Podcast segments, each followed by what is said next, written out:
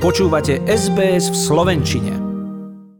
Aj naďalej odpočítavame dní do nadchádzajúcich federálnych volieb. Uskutočnia sa 21. mája a opäť budeme mať možnosť voliť poštou, respektíve pár dní vopred. Bude sa dať voliť aj zo zahraničia a počíta sa aj s možnosťou, že niektorí voliči budú v izolácii kvôli covidu. O týchto všetkých záležitostiach sme hovorili v minulých vydaniach nášho programu a všetky reportáže sú na stránke sbs.com.au lomka Slovak pre tých z vás, ktorí ich nestihli. Dnes pôjdeme dovnútra volieb a pozrieme sa na to, koho vlastne budeme voliť, pretože dostávame dva rozdielne volebné lístky. Čo teda treba vedieť?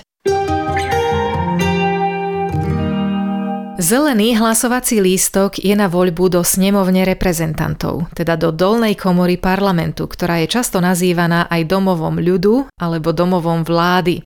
Evan Ekin Smith z ústrednej volebnej komisie vysvetľuje, že na zelenom hlasovacom lístku je potrebné očíslovať všetky políčka od najobľúbenejšieho kandidáta až po toho najmenej obľúbeného. Aby bol váš hlas započítaný, je dôležité prečítať si pokyny a poriadne si premyslieť, v akom poradí chcete kandidátov zoradiť. On the green ballot paper, you've got to number all the boxes from your most favourite candidate to your least favourite candidate. And that's really important. So follow the instructions on the ballot paper, number all your boxes and really think about the order that you want to put the candidates in. Celkovo je v Austrálii 151 volebných oblastí a za každú bude do parlamentu zvolený iba jeden poslanec. Premiérom bude vybraný kandidát tej strany, ktorá bude schopná sformovať vládu, teda tej, ktorá získa väčšinu.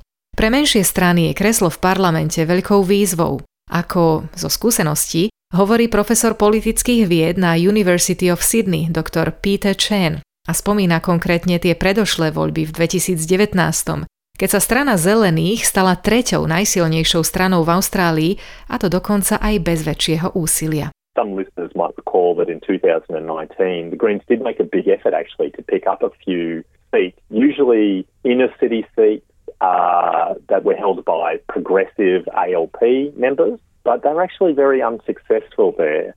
Tejto súvislosti ešte treba spomenúť, že veľkosť volebných obvodov je určená počtom obyvateľov, takže každý má podobný počet voličov. Kandidát, ktorý v tom konkrétnom volebnom obvode získa víťazstvo, sa stane tzv. MP, teda členom parlamentu, Member of Parliament, alebo ako po slovensky povieme poslancom. Na získanie väčšiny, a teda volebné víťazstvo tej ktorej strany alebo koalície strán, je potrebné obsadiť 76 zo 151 kresiel parlamentu. Toľko teda snemovňa reprezentantov alebo dolná komora parlamentu. Tej hornej sa hovorí Senát a tvorí ho 76 senátorov. 12 za každý štát Austrálie a po dvoch za teritorium hlavného mesta a severné teritorium. Na voľbu do Senátu je určený biely hlasovací lístok a keďže senátori, respektíve väčšina z nich sa volia na 6 rokov, pri federálnych voľbách, ktoré sa však konajú každé 3 roky, sa volí iba polovica Senátu. Teda konkrétne vo vašom volebnom obvode to bude 6 senátorov, respektíve jeden, ak volíte v ACT alebo Severnom teritóriu.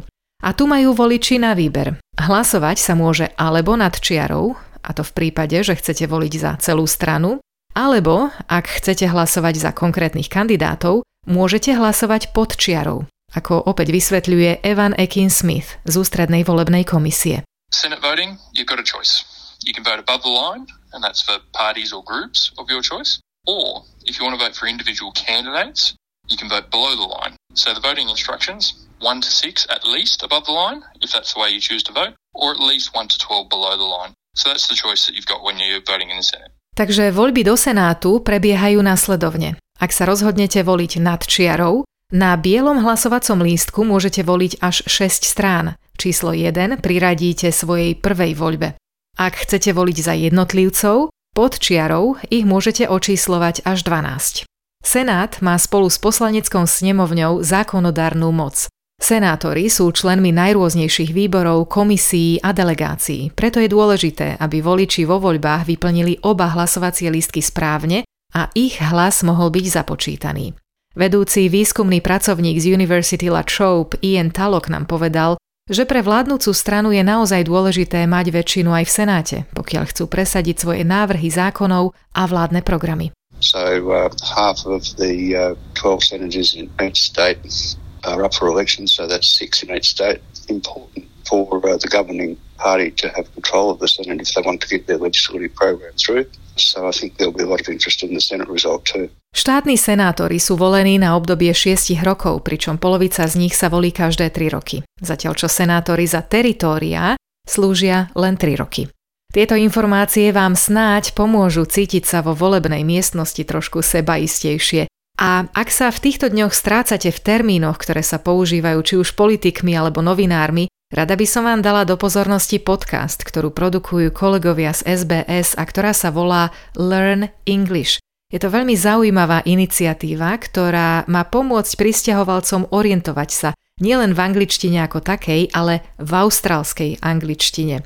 V najnovšej epizóde sa venujú práve voľbám a termínom ako political mudslinging, incumbent government, čo znamená cast a vote, alebo democracy sausage. Hovoria o tom, kto sú to the police, respektíve MPs a tak ďalej a tak ďalej. Learn English na stránkach sbs.com.au, ak máte záujem, pozrite si ich. A my teraz prejdeme na Slovensko, odkiaľ sa s pravidelným súhrnom správ prihlásila kolegyňa Michála Mecková.